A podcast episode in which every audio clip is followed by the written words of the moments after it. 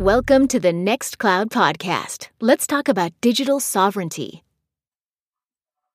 Hi there. Welcome back to the Nextcloud podcast. This time we talk about the desktop client, and with me today is Matthieu Gallien.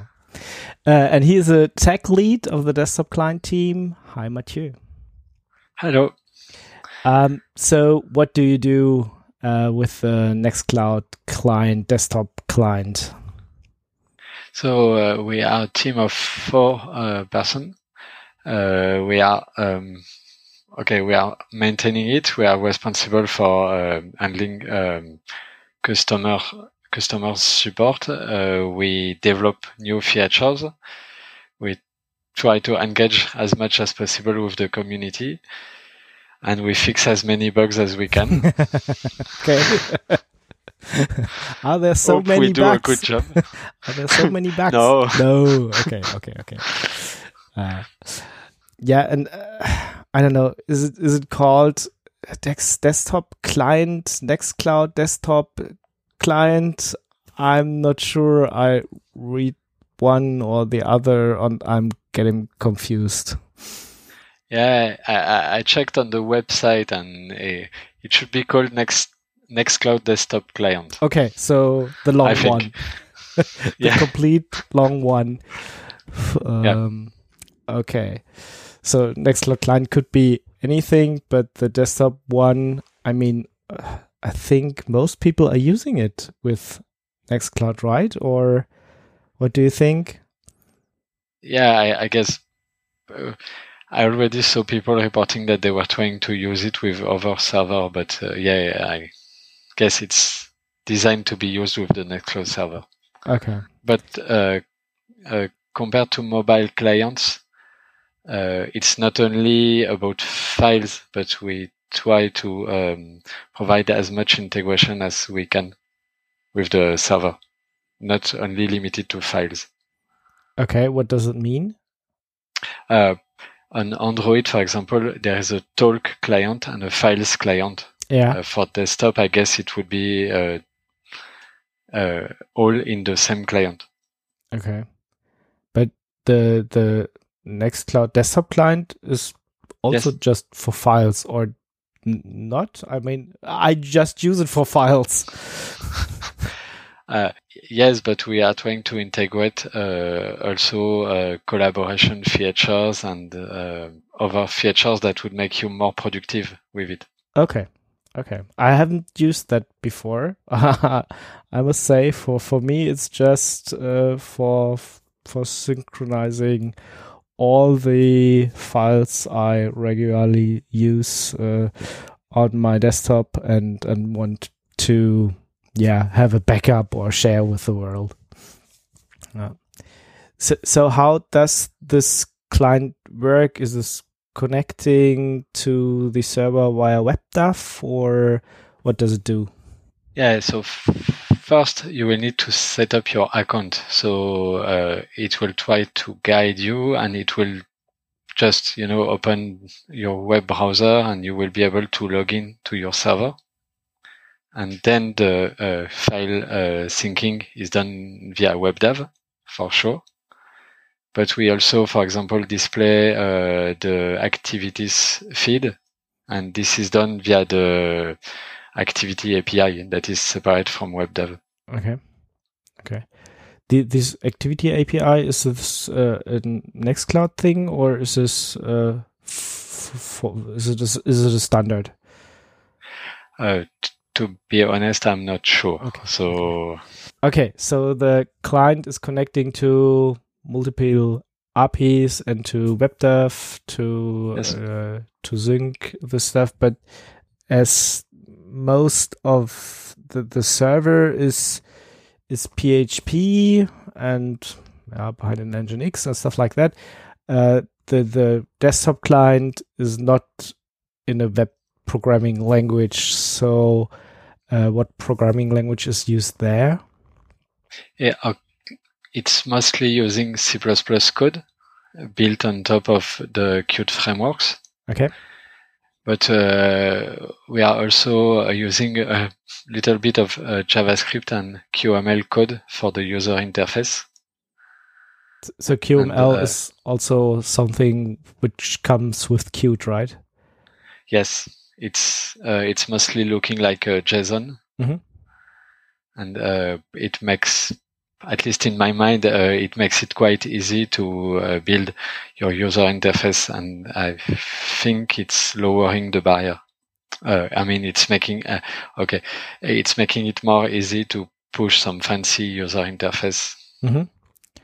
And how is the user interface received by the users? Is they are happy, or do they often tell you, okay, this button should be there, and please do this or that? I'm not sure. I'm seeing a lot of feedback on this, but I guess most people just have it running in the background and not often click on it. And I mean, once it is set up, probably they've almost forgot about it. Yeah, that's true. Sometimes it pops up again and say you have to re-authenticate, I think. How often is this needed? Is this a server thing, or is a client just telling, I don't know, every 30 days, please log me in again? I'm not so sure. Maybe it should not happen, but yeah, maybe it's because you're. It's using a token specific for your application to authenticate, and maybe this token has been invalidated by the server, and so it will ask you to authenticate again to get a new working one. Yeah, that's possible. So you're programming in C++ with Qt. Which IDE are you using? Are you using the same in the team, or is everybody free to use whatever he or she wants? Okay, everybody is free to use whatever he wants. Yeah. But I'm using Qt Creator, and I used to program with Qt Creator, even pure C++, without using any Qt API. So I find it being a good match for me, but I guess I have one colleague that is using Emacs, so quite a different tool. Okay. I would have guessed that someone is, I don't know, using Visual Studio Code or something like that, but Emacs, okay. Nice. So, and this Qt thing is also the reason why it looks nearly the same on Linux and Windows and macOS, right? So if I install it on my Linux machine or on the Windows machine, it looks nearly the same. Yeah, so there are two parts. There's this pop-up that you can get from your SysTray. So this one, we would like to have it very similar on all platforms, because it's just, showing some stuff in a fancy user interface, and we can use our own color and our logos and so on. And then you have, for example, this share dialog. This one should look very integrated with your platform. So maybe we have to do more work to get it native on all platforms. That it is a perfect match for all different platforms, but this one could be a bit different if you are running on a Mac, or if you are running, this Gnome desktop, for example. It should, show as native, so with native style and stuff like that. And there's also the integration in, for instance, Gnome or KDE or Windows, so that the sharing dialog. This is every. This is a plugin for each distro and each system, or how's this done? I mean, obviously there are other APIs for all the different systems. No, we mostly rely on the ability of the Qt frameworks to mostly look native everywhere, and we also have some small code that is specific to each platform. Mm-hmm.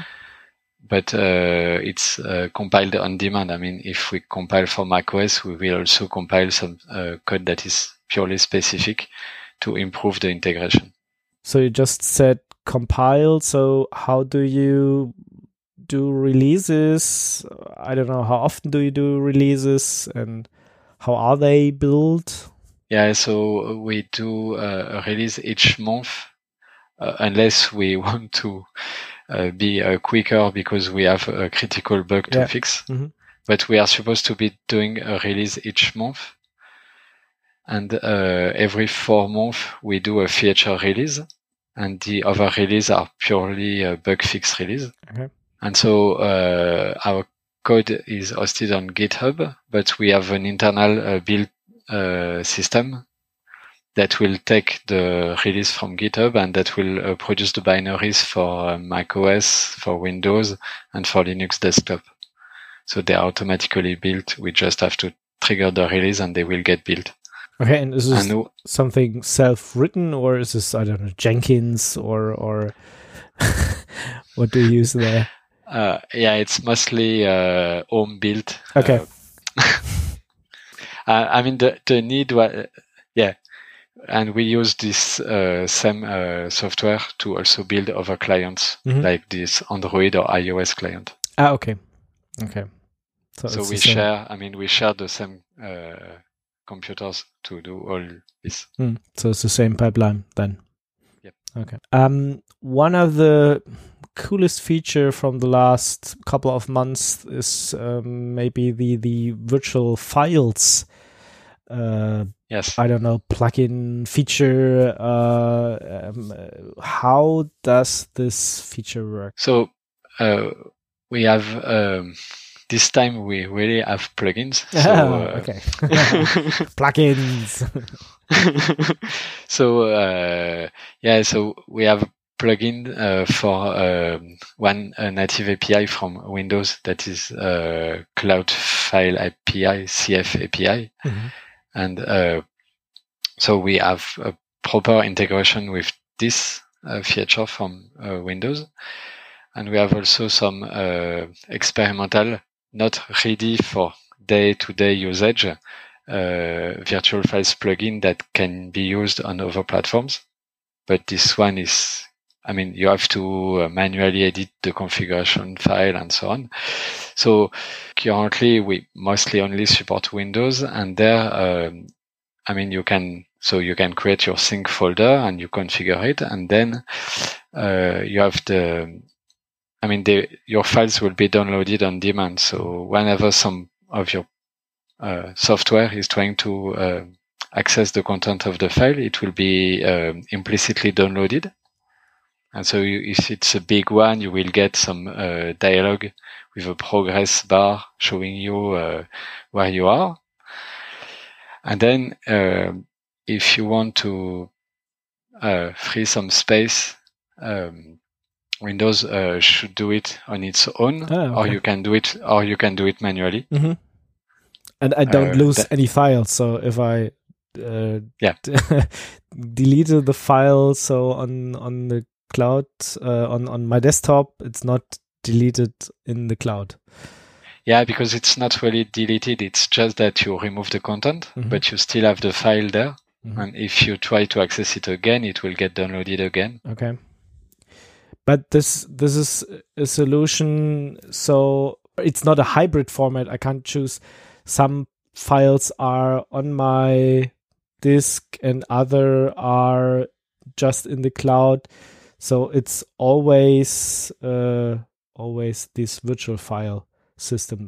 Yeah, I mean, you previously you would have to select mm-hmm. which folders you want, and it would not be very flexible. So with these virtual files, you get your whole sync folder, but it's not using space on your disk. It's purely, I mean, placeholders, and you see the whole content of your sync folder. And when you try to access, you will get the data. Okay, if it's a big file and you have low bandwidth, it will take some time, but you can access all of your files in a very smooth way. And you can also say that, for example, if you plan to work offline, you can also say, okay, I want those files to be always there. So they will be always there, like with a classical sync folder. Yeah, yeah. that would be my next question. So if I know I'm on a business trip or I don't know, holiday trip, not have no internet connection or no good one at least. So it's possible to select files to say they are always on my computer and they stay there no matter what. Yeah. And the difference is that if you just accessed the file, it will get downloaded. But then if Windows needs some space, it can also free the space. Mm-hmm. And if you explicitly say you want that file to be always there, it will be always there. And Windows will not get back the space used by your file. Okay. So this is a feature which is now productive just on Windows, and on Linux and macOS you have other plugins. They work a little bit different. So there is no API you could connect to. What do you do there? So for the Linux desktop, we currently don't have a native API that we could use. So we would like, but this will take some time because we need to, come with an API. It should be implemented by a sync client like the Nextcloud one, and it should be also implemented by the different desktop.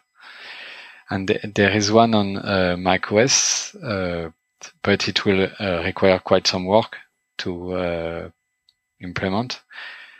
And our plan was to maybe find a third way to build something that could work on Linux and macOS, but that would be flexible enough to provide good integration on both platforms. But I could use it already as a preview. I need to edit, I don't know, Nextcloud config file or something like that, right? Yes. There's a way to enable it. You have, to edit this config file with a text editor. So it's quite, it's not easy to discover. Mm-hmm. Yeah. But it's also... I don't know. I had to read a blog post and the Nextcloud forum to even see that this is possible. Yeah. The fact is that it's not...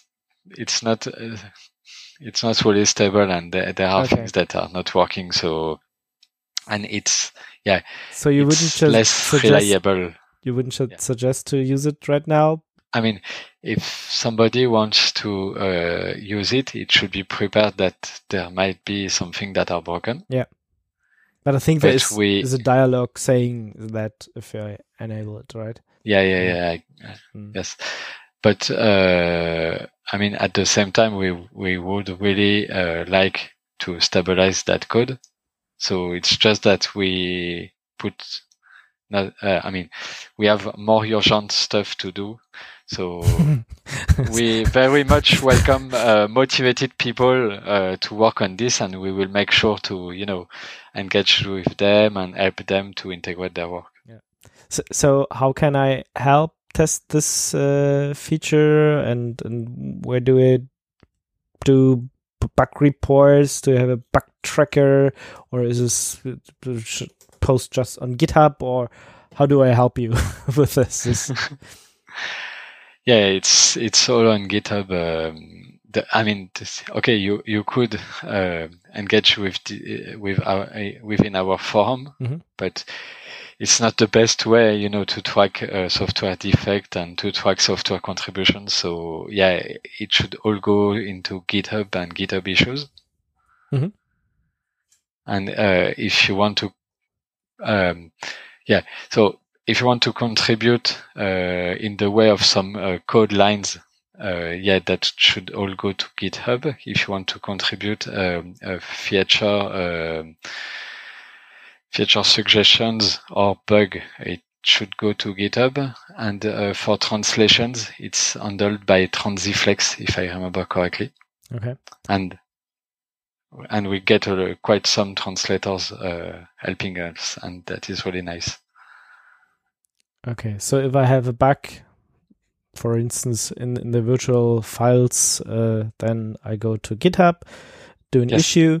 But what's when I like to chat with you? I don't know. I have an idea, but I don't know how to implement it, and I don't know. I'm new to the Nextcloud world, to the Nextcloud client world. Maybe have a little bit of C++ knowledge, but not so much. Where can I engage you? Do you have a chat or a call every 2 months or something like that?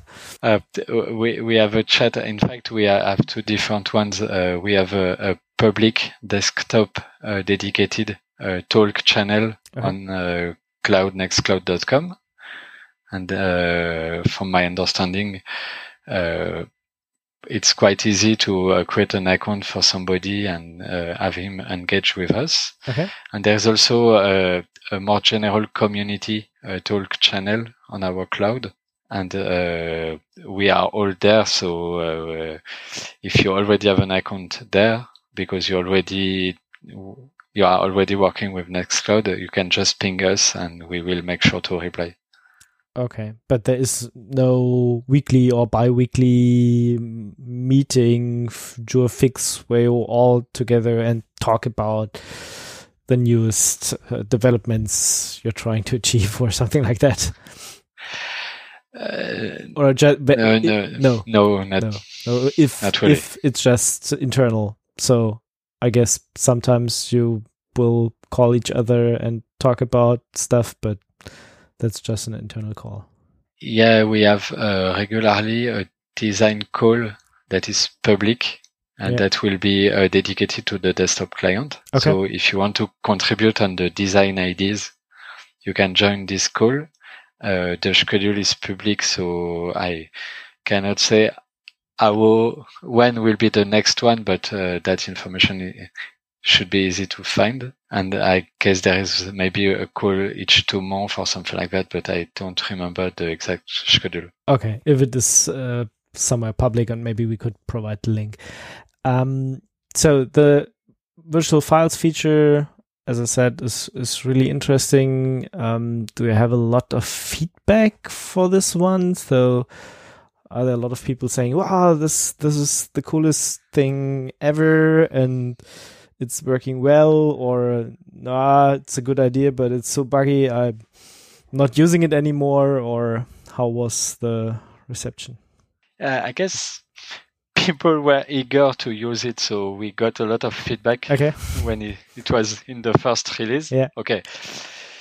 Most of the feedback was bug report at the beginning, so we worked hard to address all of this. And then I remember that we got some people engaging on the forum and saying, oh, nice, this release is working very well, thanks. So it was really nice to get also positive feedback in the end. And thanks for the testers. That was really cool for us, because we could not test, every corner cases. Yeah. And it was really cool to see so many people trying to use it, and then in the end, getting positive feedback on, oh yeah, it's working very well for us now. Thanks. Okay, cool. So if you're listening now and you have never tried it before, at least on Windows, it's stable, and because of the maybe tremendous feedback, it's stable now. Another cool feature I read about was the end-to-end encryption with the client. How does this work? Do I need a special Nextcloud for that, or what do I do? So the first thing is that you have to install the end-to-end encryption application on your server. Yeah. Maybe you already have it or not, but you have to install this application, and then the feature will be available for the desktop client. And then it will prompt to you with a list of words that you have to memorize. It's a mnemonic and you will need it to set up other devices. Okay. So instead of remembering a password, it's a phrase, it's a list of words, so it should be more easy to remember. And you have to use this not on your first client, but if you want to set up, for example, your client on another machine connected to the same account, then you will need it. Okay, so I have to activate it on the server side, but yes, there is not the sentence, the words. They are when I first tried to connect with the desktop client, then it recognized, okay, there's the end-to-end encryption activated. Yeah, and it will generate your private keys, mm-hmm, encrypt it, and send it encrypted to the server. Mm-hmm. So the server can never know your private key and your files content. But to encrypt your keys, then you need something. You need a password or something like that. And this you have to keep it safe, because if you want to set up another device to connect to the same account, you will need it again. Okay, so this client can also generate the same encryption, so that it can also connect then to the server. Yeah, but you need a secret, and you need to keep it safe. But it will never send to the server, so the server can never decrypt anything. So your data will be safe, even if the server is compromised or something like that. Yeah. So if the server get hacked, then they have just garbage. They can't read it. And also the administrator can't read it, right? So my files are also private, and an admin on the server can't see what I'm doing. Yeah, he cannot even see the file names. So okay. And then once your client tell you that it has set up end-to-end encryption, then the next step is to create an empty folder that you will then set as encrypted folder. Mm-hmm. And then that is the last step you have to explicitly do. Then any files or folders you put inside it will be transparently encrypted. Okay, so I could have encrypted files and folders and non-encrypted ones at the same time? Yeah, it's separate folders in your sync folder. Okay. So you could create, for example, an E2E folder, mm-hmm, and you set it as encrypted. Mm-hmm. And then it will transparently encrypt any files you put in it. And could I still share end-to-end encrypted files, or this is not possible? I would imagine. Not yet at the moment. Okay. So mm-hmm, that is on our roadmap. But I should even not tell this, because it's not. We have not yet started. So okay. So maybe don't next year or no. Okay. Yeah. Another big announcement you made, I don't know, also 1-2 months ago, was that the client now is not pulling that often the server, and is therefore decreasing the load on the server by nearly 90%. How was this done? There are maybe two different features, but the one that was announced the last, it was about speeding the upload of many files. So, and we have also some older stuff that was about decreasing the load on the server by not polling, but having the server notify your client that something changed and that a new sync is needed. So this one is already in the desktop. Is already in the released versions, and you have to set up a specific app on your server with some specific software that will instantaneously notify your client that something changed, and so your client no longer need to regularly poll the server. So if your files change not that often, you will save a lot of loads on your server because your client will just not send so many requests to know if something changed or not. But this is also something an admin of the Nextcloud have to activate on the server. Yes. There's an app that you have to install, and then you have a software to configure properly. You need to, set up this HTTPS certificate and so on. Mm-hmm. So it requires quite some work to properly set up it. Okay, so it's not at the moment active by default, and I have to check how this is done. But you've said there are maybe two features. What is the other one? Yeah, the other one was to speed the upload of many files, especially many small files. Okay. So, for example, you want to archive one of your projects, and suddenly you need to upload a few thousand files. Yeah. Then this is also speed up. Okay. Yeah. Okay. I don't know whether you just said, okay, something you're working on, but you never started. But are there any plans for the next month or for the next year you could already tell us about? Is there new leap for the Nextcloud client, or do you think, okay, the last couple of months were so intense, we just need to fix all the bugs and see that it's working smoothly for the next month? Yeah, I'm not sure how much details are public and can be shared, but at least I'm pretty sure that I can say that we are trying to improve the collaboration features that are provided by the desktop client. And we are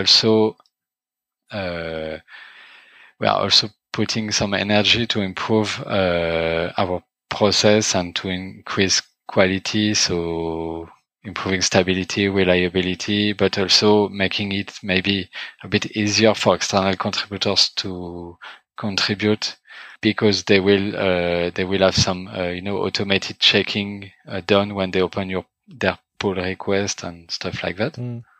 But yeah, I mean, one nice thing is that we managed to push this end-to-end encryption support and this virtual files feature, and now we are trying to push smaller features, but also to have more new features in each release.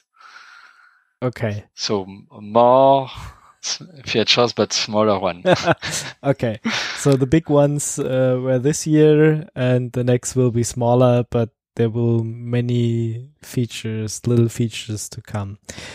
Okay. So hopefully some of our listeners will try to engage with you.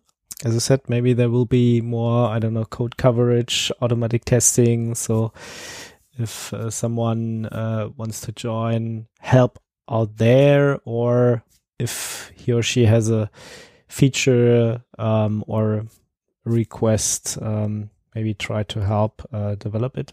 Would be nice. Good. Thank you, Matthieu, that you explained to us how the Nextcloud desktop client, I hope this was the right thing, worked. Yes. And yeah, what you are trying to do at the moment, what are the developments, and how people can engage with you. Thanks a lot. Yeah, thanks a lot, you too.